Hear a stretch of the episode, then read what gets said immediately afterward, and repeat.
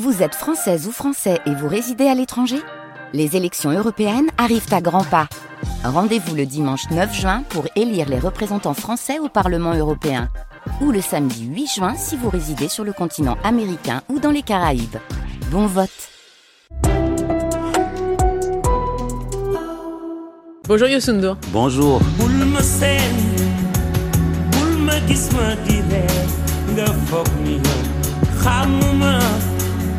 li nekk ci sama suuf vous êtes euh, le roi du Balax au Sénégal, une immense fierté pour le peuple africain et un musicien, auteur, compositeur, interprète incontournable à la renommée euh, internationale. Vous avez également été ministre de la Culture et du Tourisme au Sénégal au sein du gouvernement euh, Mbaye. Vous êtes également un chanteur engagé. Vous avez organisé en 85 un concert pour la libération de Nelson Mandela au stade de l'amitié de Dakar. C'est tout un symbole, tout ça, mais aussi plusieurs concerts au profit de l'organisation humanitaire Amnesty International. Vous êtes également ambassadeur hein, de bonne volonté pour l'Organisation des Nations Unies, pour l'alimentation et l'agriculture, pour l'UNICEF aussi. Donc aujourd'hui, euh, du 20 au 23 septembre prochain, au théâtre du Châtelet à Paris, vous serez sur scène avec euh, papa Oumar Ngom, le Super Étoile et la troupe de danse de Dakar avec le conte musical Birima. Euh, c'est vrai que vous êtes à l'origine, hein, de la création de ce conte musical. Comment elle est née, cette idée originale? Merci, ben, je suis très heureux d'être là. D'abord, durant la pandémie, nous avons pensé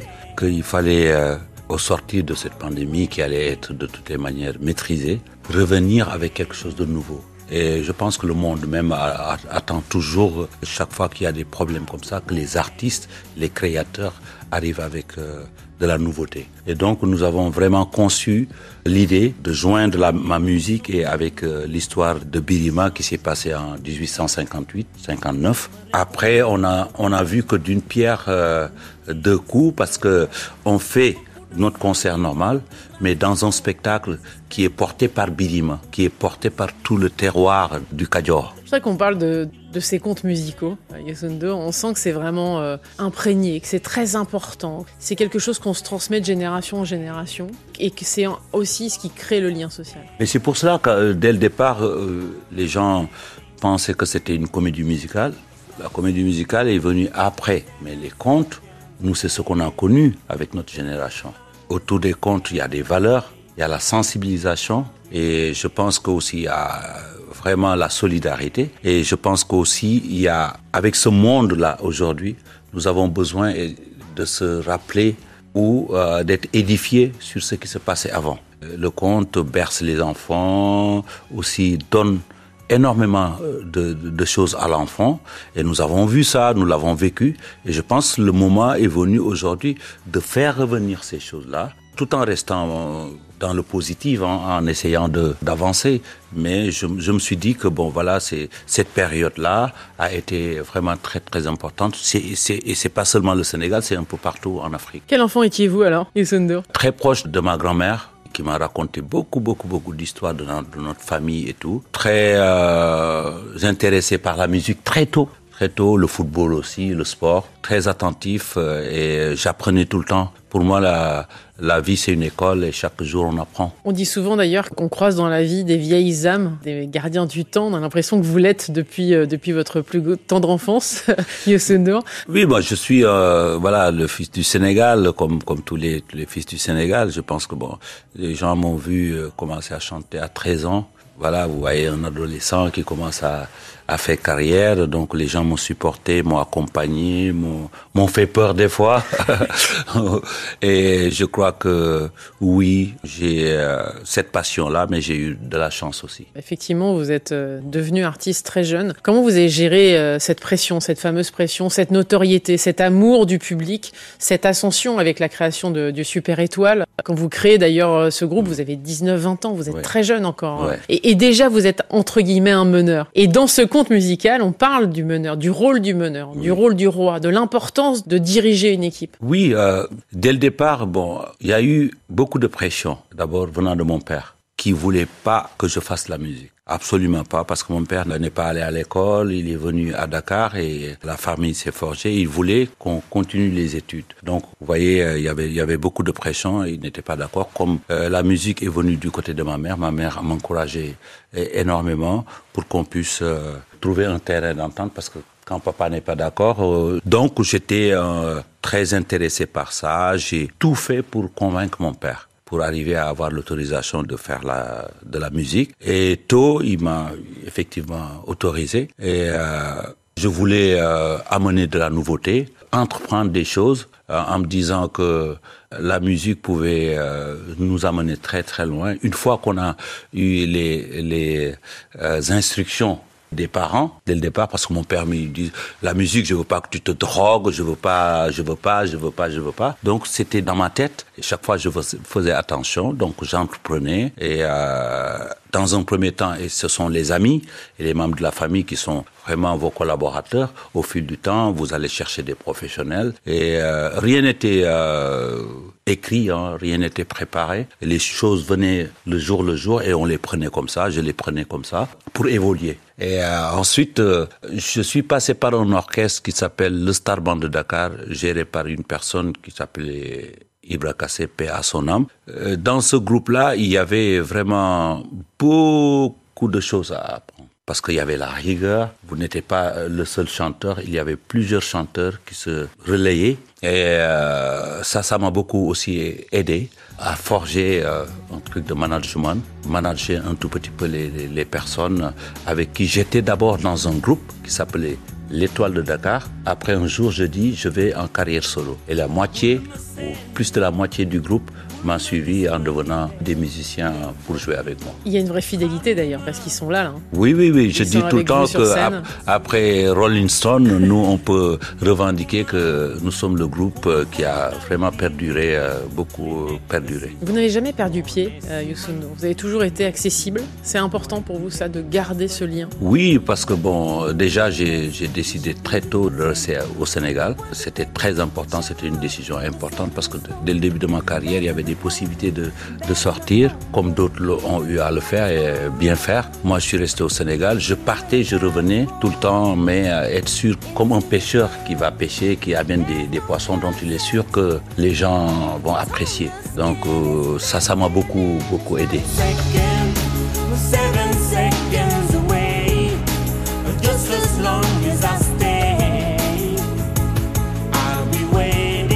Rapidement, vous allez euh, effectivement conquérir euh, le cœur de, de, de, ceux qui étaient autour de vous, et puis ensuite ça va être tout le Sénégal, et puis ça va dépasser les frontières. Il y a ce titre, euh, Seven Seconds. Je voudrais juste savoir ce qu'il représente dans votre vie, Yosundur. Avec ce titre, vous allez être propulsé sur le devant de la scène, mais au niveau international, vous êtes devenu une star mondiale. Vous allez représenter justement euh, tout le continent africain. C'est une fierté. Oui, mais c'est fort parce que bon.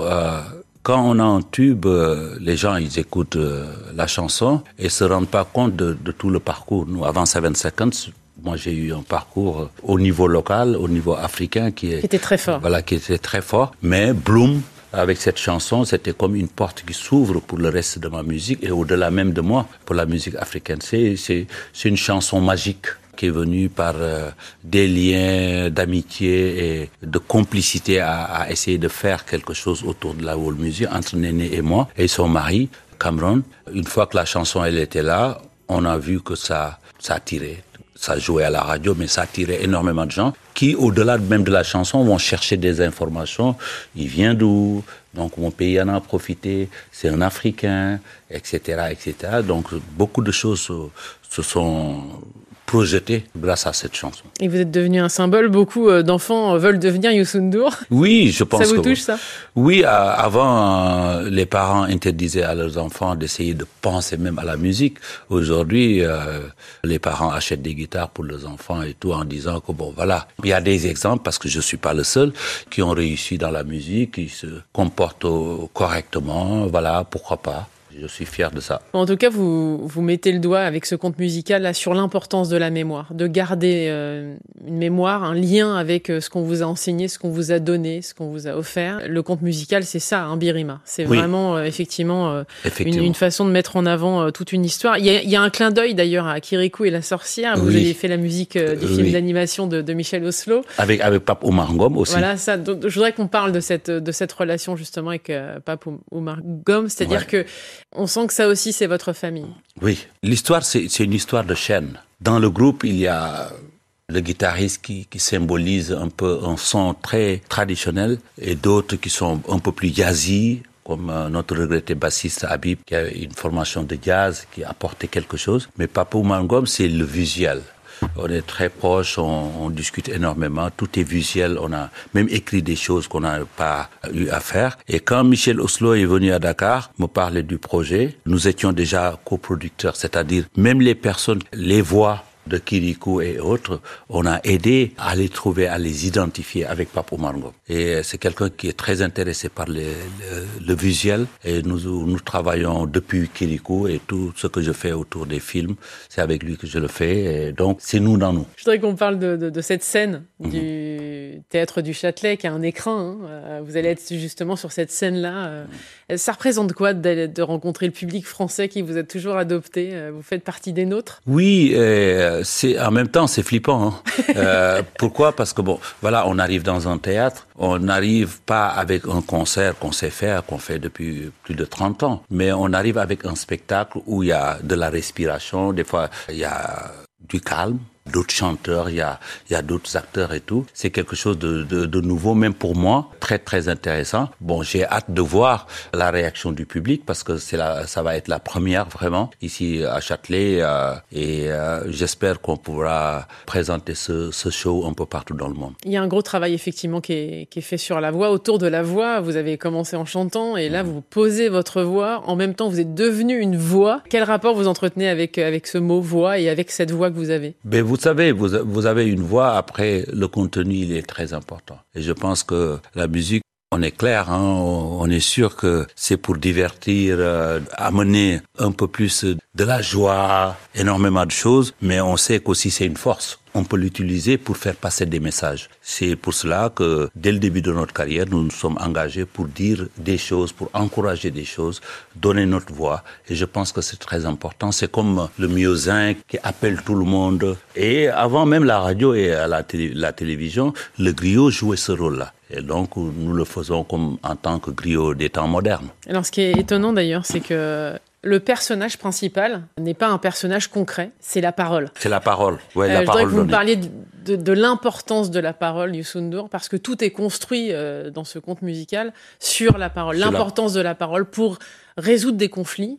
Et, vous mettez le doigt là justement sur, sur ce pourquoi ça ne fonctionne pas depuis des années. On n'arrive pas à se parler assez. Mais, mais c'est ça, c'est le, problème de communication qui, qui, qui, se pose. Parce que si nous sommes trois, que chacun donne sa parole, mais chacun doit respecter sa parole. Et c'est ça qui amène les conflits. Les gens, ils ne respectent plus leur parole. Donc, un, un, leader qui respectait sa parole, qui tenait à sa parole, ça, ce sont des choses à relever aujourd'hui. Et euh, on est conscient que bon, voilà, beaucoup de choses euh, se passent parce que des gens trahissent leurs paroles. Vous êtes euh, considéré comme un chanteur engagé. C'est vrai que l'engagement euh, est au cœur de votre carrière artistique. Vous avez créé la fondation Yosundur en 2000 avec un objectif, celui de faire avancer le développement durable et le droit des enfants, lutter contre le paludisme aussi. La notoriété, elle sert aussi à ça, Yosundur, à faire avancer les choses, les regards, les mentalités? Oui, oui. je pense que bon, déjà un artiste, dès l'instant qu'on le voit devant un micro et qui dit des choses qui concernent tout le monde, les gens sont attentionnés et je pense que euh,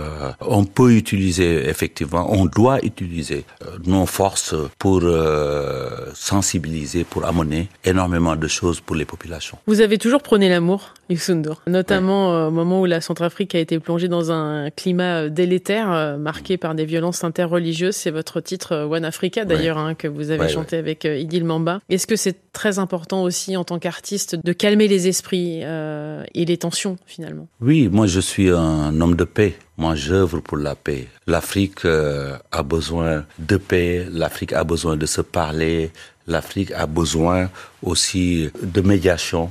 Et je crois que c'est très important. Et chaque fois qu'il y a un mot à dire euh, par rapport à la paix pour euh, promouvoir la paix. Moi, je suis euh, partant, que ce soit mon pays, que ce soit tout le continent africain. Et nous essayons aussi de parler, d'avoir des voix africaines qui partent de l'Afrique pour parler pour l'Afrique. Que représente ce conte musical alors pour vous, Yosundur, Birima? Ah, C'est un nouveau spectacle. C'est comme si euh, je sortais un nouvel album, mais là c'est plus c'est un show, c'est un nouveau spectacle et je suis content de revenir euh, parler de cela avec euh, les médias, de préparer ça comme euh, dans le temps quand on sortait les albums et tout. Donc je, je Ça vous manque très... pas d'ailleurs de, de, de ne plus sortir d'album? Ah non, je- en même temps, bon, ça c'est le, le- la chose qui est, qui est cachée le- derrière. J'ai même presque fini un nouvel album parce que nous avons eu beaucoup de temps hein, avec euh, la pandémie et tout à travailler sur des choses dont j'ai énormément écrit. Mais le conte Biyema, c'est euh, vraiment un nouveau spectacle. Je disais euh,